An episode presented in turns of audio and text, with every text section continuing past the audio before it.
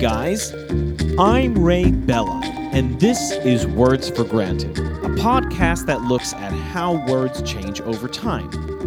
If you love the show and you want to show your support, you can do so via Patreon. Just head over to patreon.com slash words for granted or follow the link at the contribute tab on wordsforgranted.com. Every little bit adds up.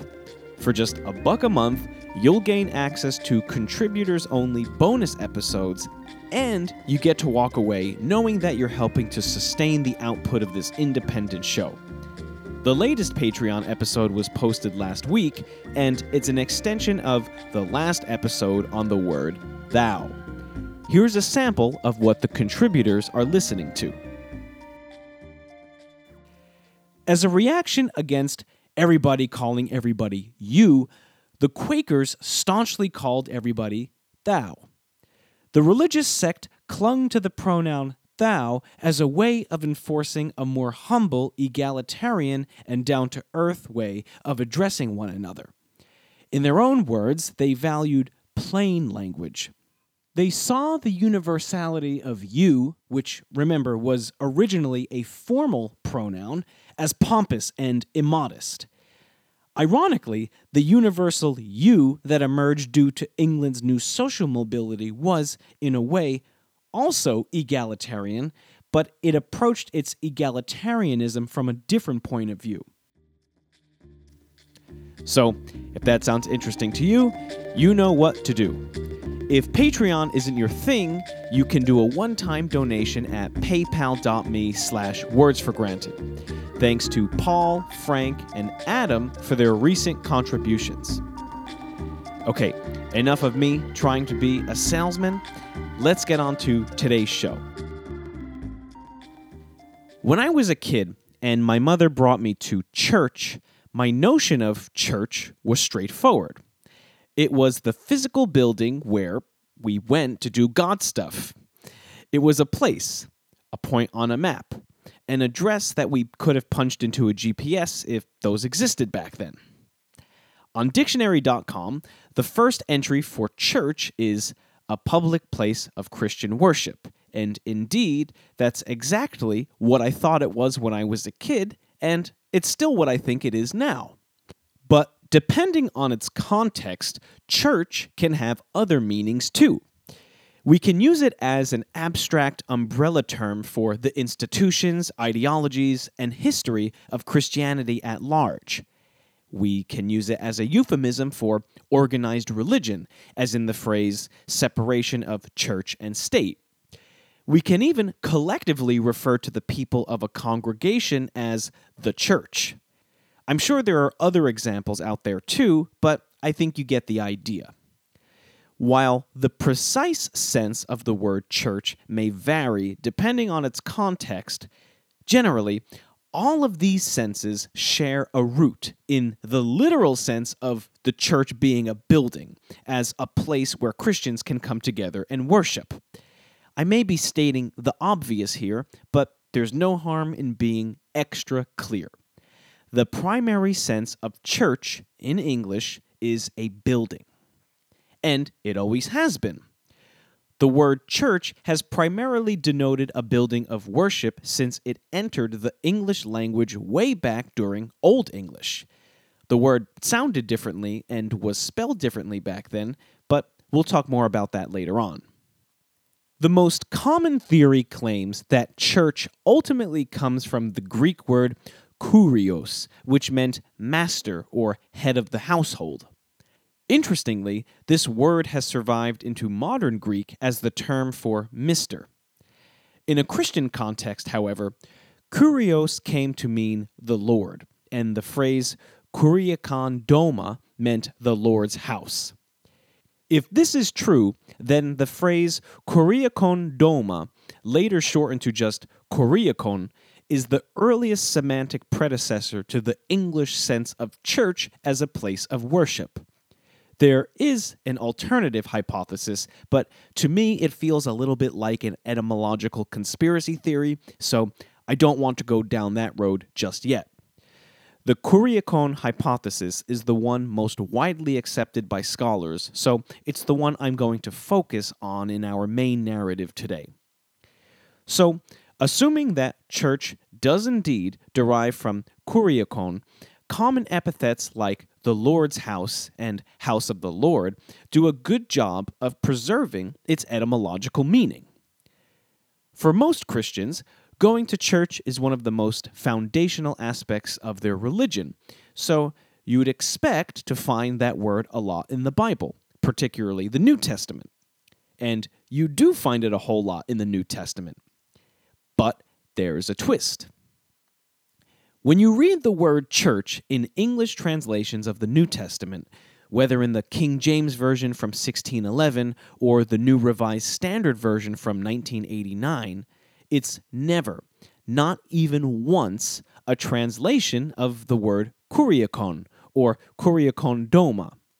The word kuriakon does appear in the original Koine Greek text of the New Testament, but only twice, and it's used to mean of or pertaining to the Lord, as in the Lord's Supper or the Lord's Day. Remember, kuriakon doma literally meant the Lord's house.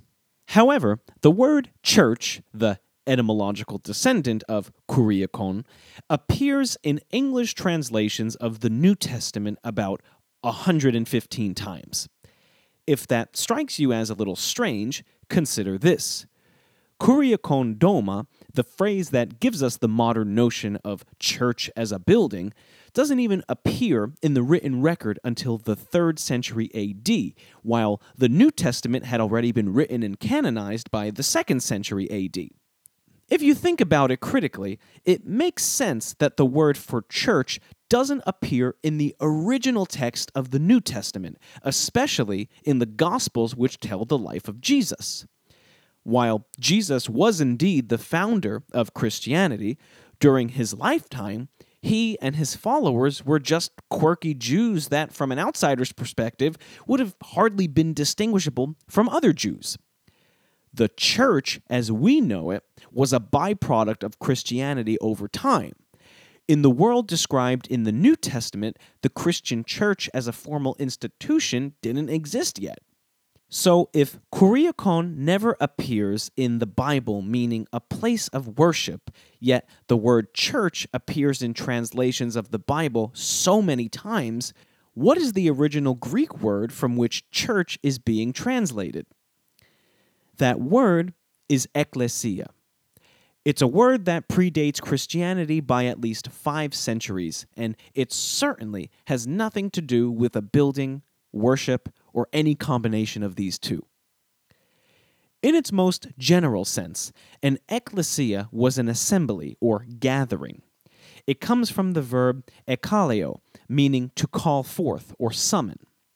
In the 5th century BCE, when Athens became Greece's first democracy, it named its main legislative assembly the ecclesia, and this political sense of the word is the one most familiar to students of classical history today. The ecclesia was a select civil body, and it met regularly to vote on important matters ranging from foreign affairs to the election of local officials. The idea behind the etymology is that their government literally summoned them or called them forth to vote on political issues. The place where the Athenian ecclesia met was called the ecclesiasterion. Although ecclesiasterion is derived from ecclesia, they were nonetheless distinct words with distinct meanings. This is significant because it goes to show that the later Christian sense of ecclesia, meaning church, has no etymological or historical basis in the culture that produced the word itself. Now, that's not to say that the later Christian sense of the word is wrong. As I say in the tagline of this show, words change meaning over time. It's a natural byproduct of all languages, and the only correct sense of a word is the sense in which it was intended by a speaker or author in its historical context. With that said, when ecclesia in the New Testament is translated as church, it is wrong precisely because of the context in which it's being used. Ecclesia had not yet acquired a sense of church as we know it today when the New Testament was written. As I already mentioned, the church as a formalized institution had not yet been established. So, if that's the case, what did ecclesia mean at the point in history at which the New Testament was written? Well, minus its association with the democracy of classical Athens, it still meant an assembly or gathering. When Jesus or anyone else in the Bible uses the word to collectively refer to believers in God, a better translation than church might be God's assembly or God's gathering or even God's people. With this in mind, let's take a look at a specific example of how this might complicate the task of biblical interpretation. In Matthew 16:18, Jesus says, quote, "And I say also unto thee that thou art Peter, and upon this rock I will build my church." End quote. This metaphor, with its reference to a rock and its use of the verb to build, gives the impression that Jesus is literally talking about something physical, building an actual church.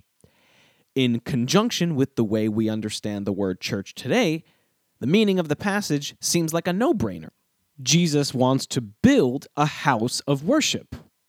However, I think the best way to interpret this passage is as a metaphor.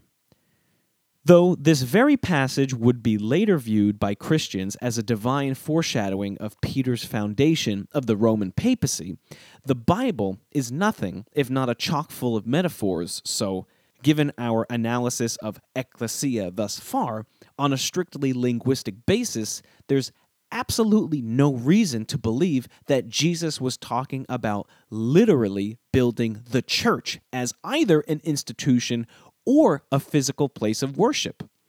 Jesus could just as easily have been saying, Hey, Peter, go out there and get together some people, an assembly, to believe in my message. But I guess we'll never know for sure. We can get a glimpse of the neutral sense of the word ecclesia, meaning assembly, in several lines from Acts 19. Here are some excerpts from the New American Standard Bible. Acts 19:32. So then, some were shouting one thing and some another, for the assembly was in confusion, and the majority did not know for what reason they had come together. Acts 19:39. But if you want anything beyond this, it shall be settled in the lawful assembly. And Acts 19:41, after saying this, he dismissed the assembly. Of course, it's impossible to get a sense of what's going on when you look at sporadic excerpts like this, but basically, Paul is preaching the word of God to an ecclesia of heathen Ephesians, and ecclesia is uniformly translated as assembly. Acts 19 is just one of three chapters in the entire New Testament that doesn't translate ecclesia as church. Now, you might be wondering about the relationship between the words church and ecclesia in the Old Testament. Well, the Old Testament wasn't originally written in Greek, and ecclesia is, of course, a Greek word. The Old Testament was written in Hebrew, but the Old Testament was translated into Greek at a time contemporaneous with the emergence of Christianity. This translation was called the Septuagint, it was widely read and revered by Greek speaking Hellenized Jews and is today considered to be an authoritative source. The Hebrew word kahal meant assembly, congregation, or gathering. Unsurprisingly, when the Old Testament was translated into Greek in the Septuagint, Greek scribes often translated kahal as ecclesia. Like ecclesia, Kahal is used to describe the collective community of God's people, which in the Old Testament was the Israelites. Also, like ecclesia, kahal can be used in a generalized secular sense referring to any group of people. Yet, when ecclesia appears in the Septuagint translation of the Old Testament, it never corresponds to the word church in English translations. Why is there a disparity between English interpretations of the same word in the Old and New Testaments? This, of course, is because church has specifically Christian connotations, and the New Testament is a Christian text, not a Jewish text. In the Old Testament, ecclesia generally corresponds to English words or phrases like multitudes or multitudes of people, gathering, assembly, or congregation. Beneath this, there's a subtle and profound point that's been simmering there for the last 2,000 years. The Greek scribes translating and compiling the Septuagint understood the Hebrew word kahal and the Greek word ekklesia to mean the same thing. In other words, they didn't sharply distinguish between the Old Testament Israelites and the New Testament Christians. The old and the new were simply different points on a single spectrum representing a single community of believers in a single God. I don't know if this further reinforces the point, but check this out. The Greek word synagogue, which today refers to a place of worship for Jews, was sometimes used in the Septuagint translation of the Old Testament as a word referring to Gentiles, aka non Jews.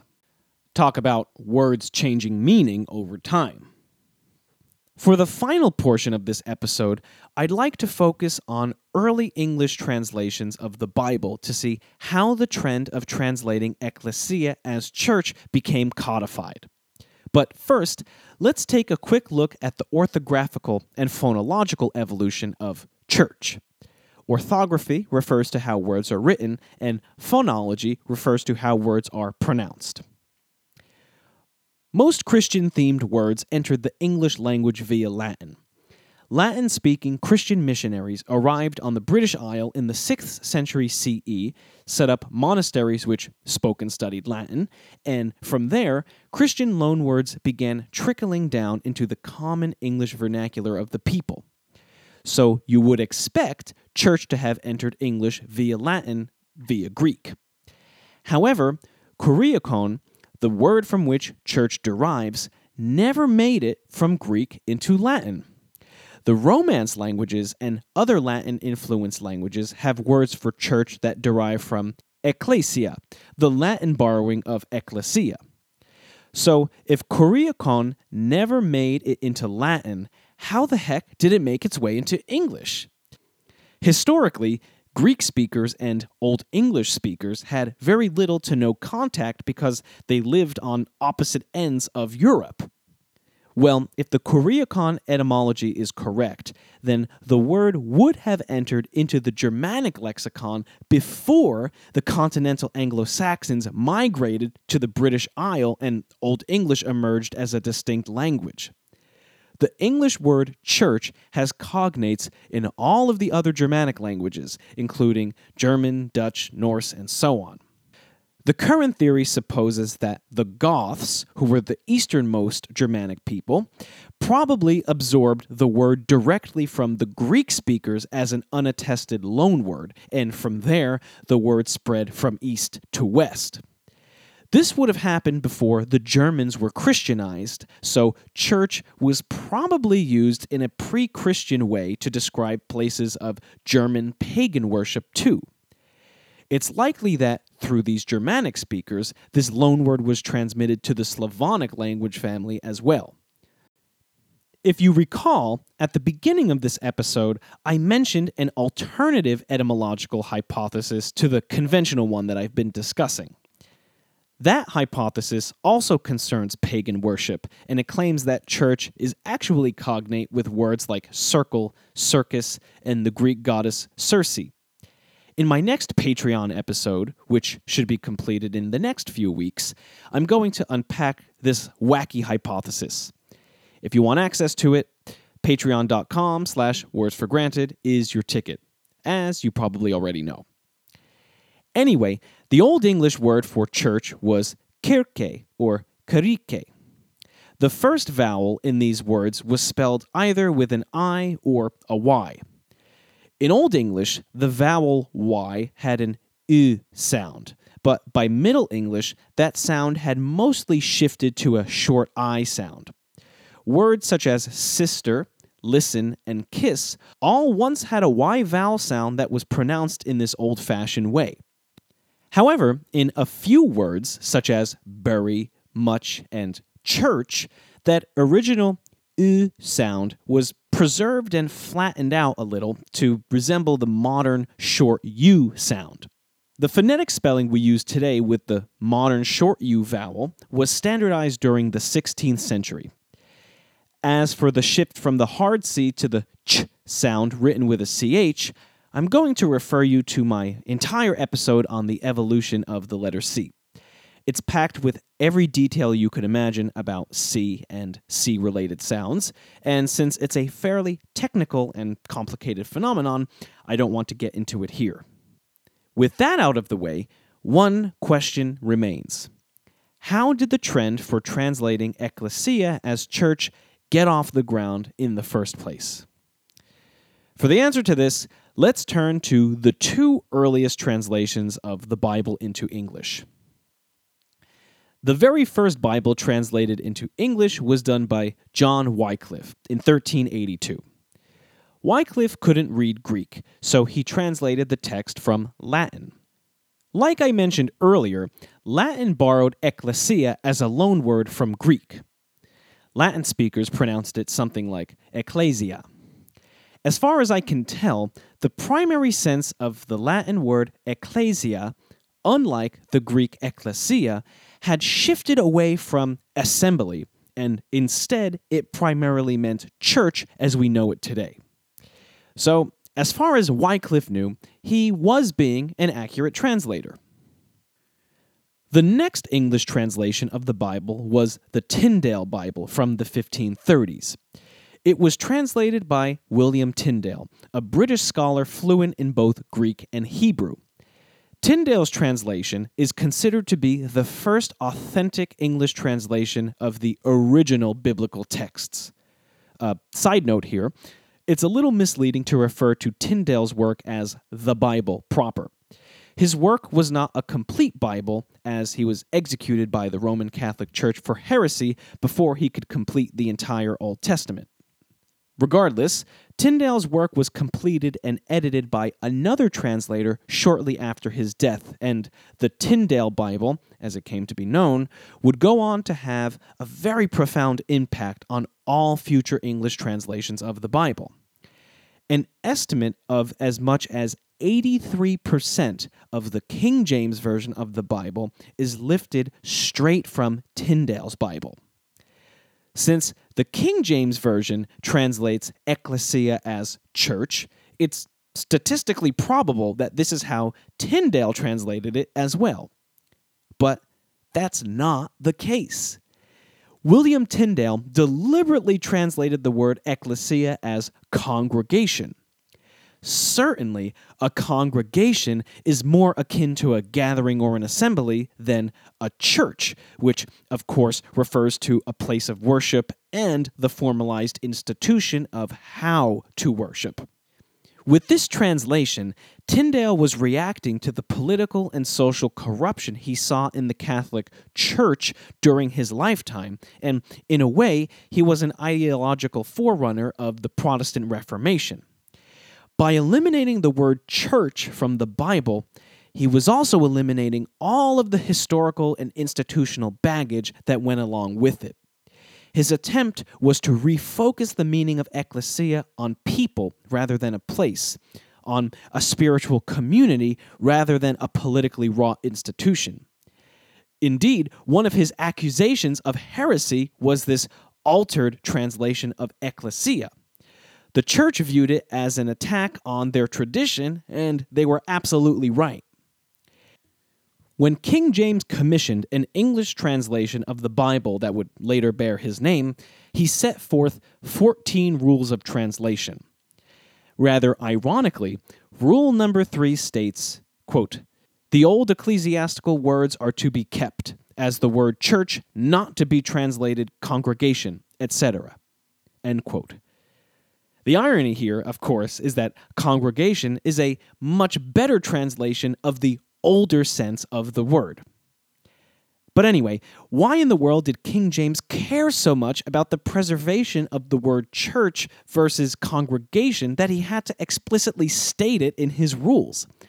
Isn't it strange that, in spite of the king's reverence toward Tyndale's translation, I mean, he recycled like 80% of it, that in spite of this reverence, he had to add in this one little detail about the word church? Why? I suspect the answer is twofold. First, Puritans hated the word church, and most of England hated the Puritans. The translators would have been unwise to emulate the lingo of the contemporary religious outcasts in what would go on to be arguably the most influential English version of the Bible of all time. Secondly, the King James Bible was specifically commissioned by the Church of England. It wasn't the Roman Catholic Church, but it was a church nonetheless. The translators would also have been unwise to downplay the new face of Christianity in England. Ah, at the end of this very lengthy episode, I still feel like I've barely scratched the surface.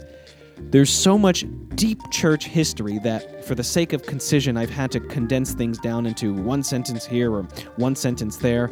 So I hope you've managed to take away a coherent narrative from all of this. If you have any more questions, please feel free to email me at wordsforgranted at gmail.com. Also, a quick announcement. It's probably going to be three and a half weeks before I get the next episode out to you guys. I'm going to be traveling over that time period, and I won't have the resources to record. But sit tight, I promise I'll be back, hopefully with some of my best episodes yet. In the meantime, why don't you drop by Apple Podcasts or your podcast directory of choice and leave a positive review? All right. Thanks, guys. I'll catch you next time here at Words for Granted.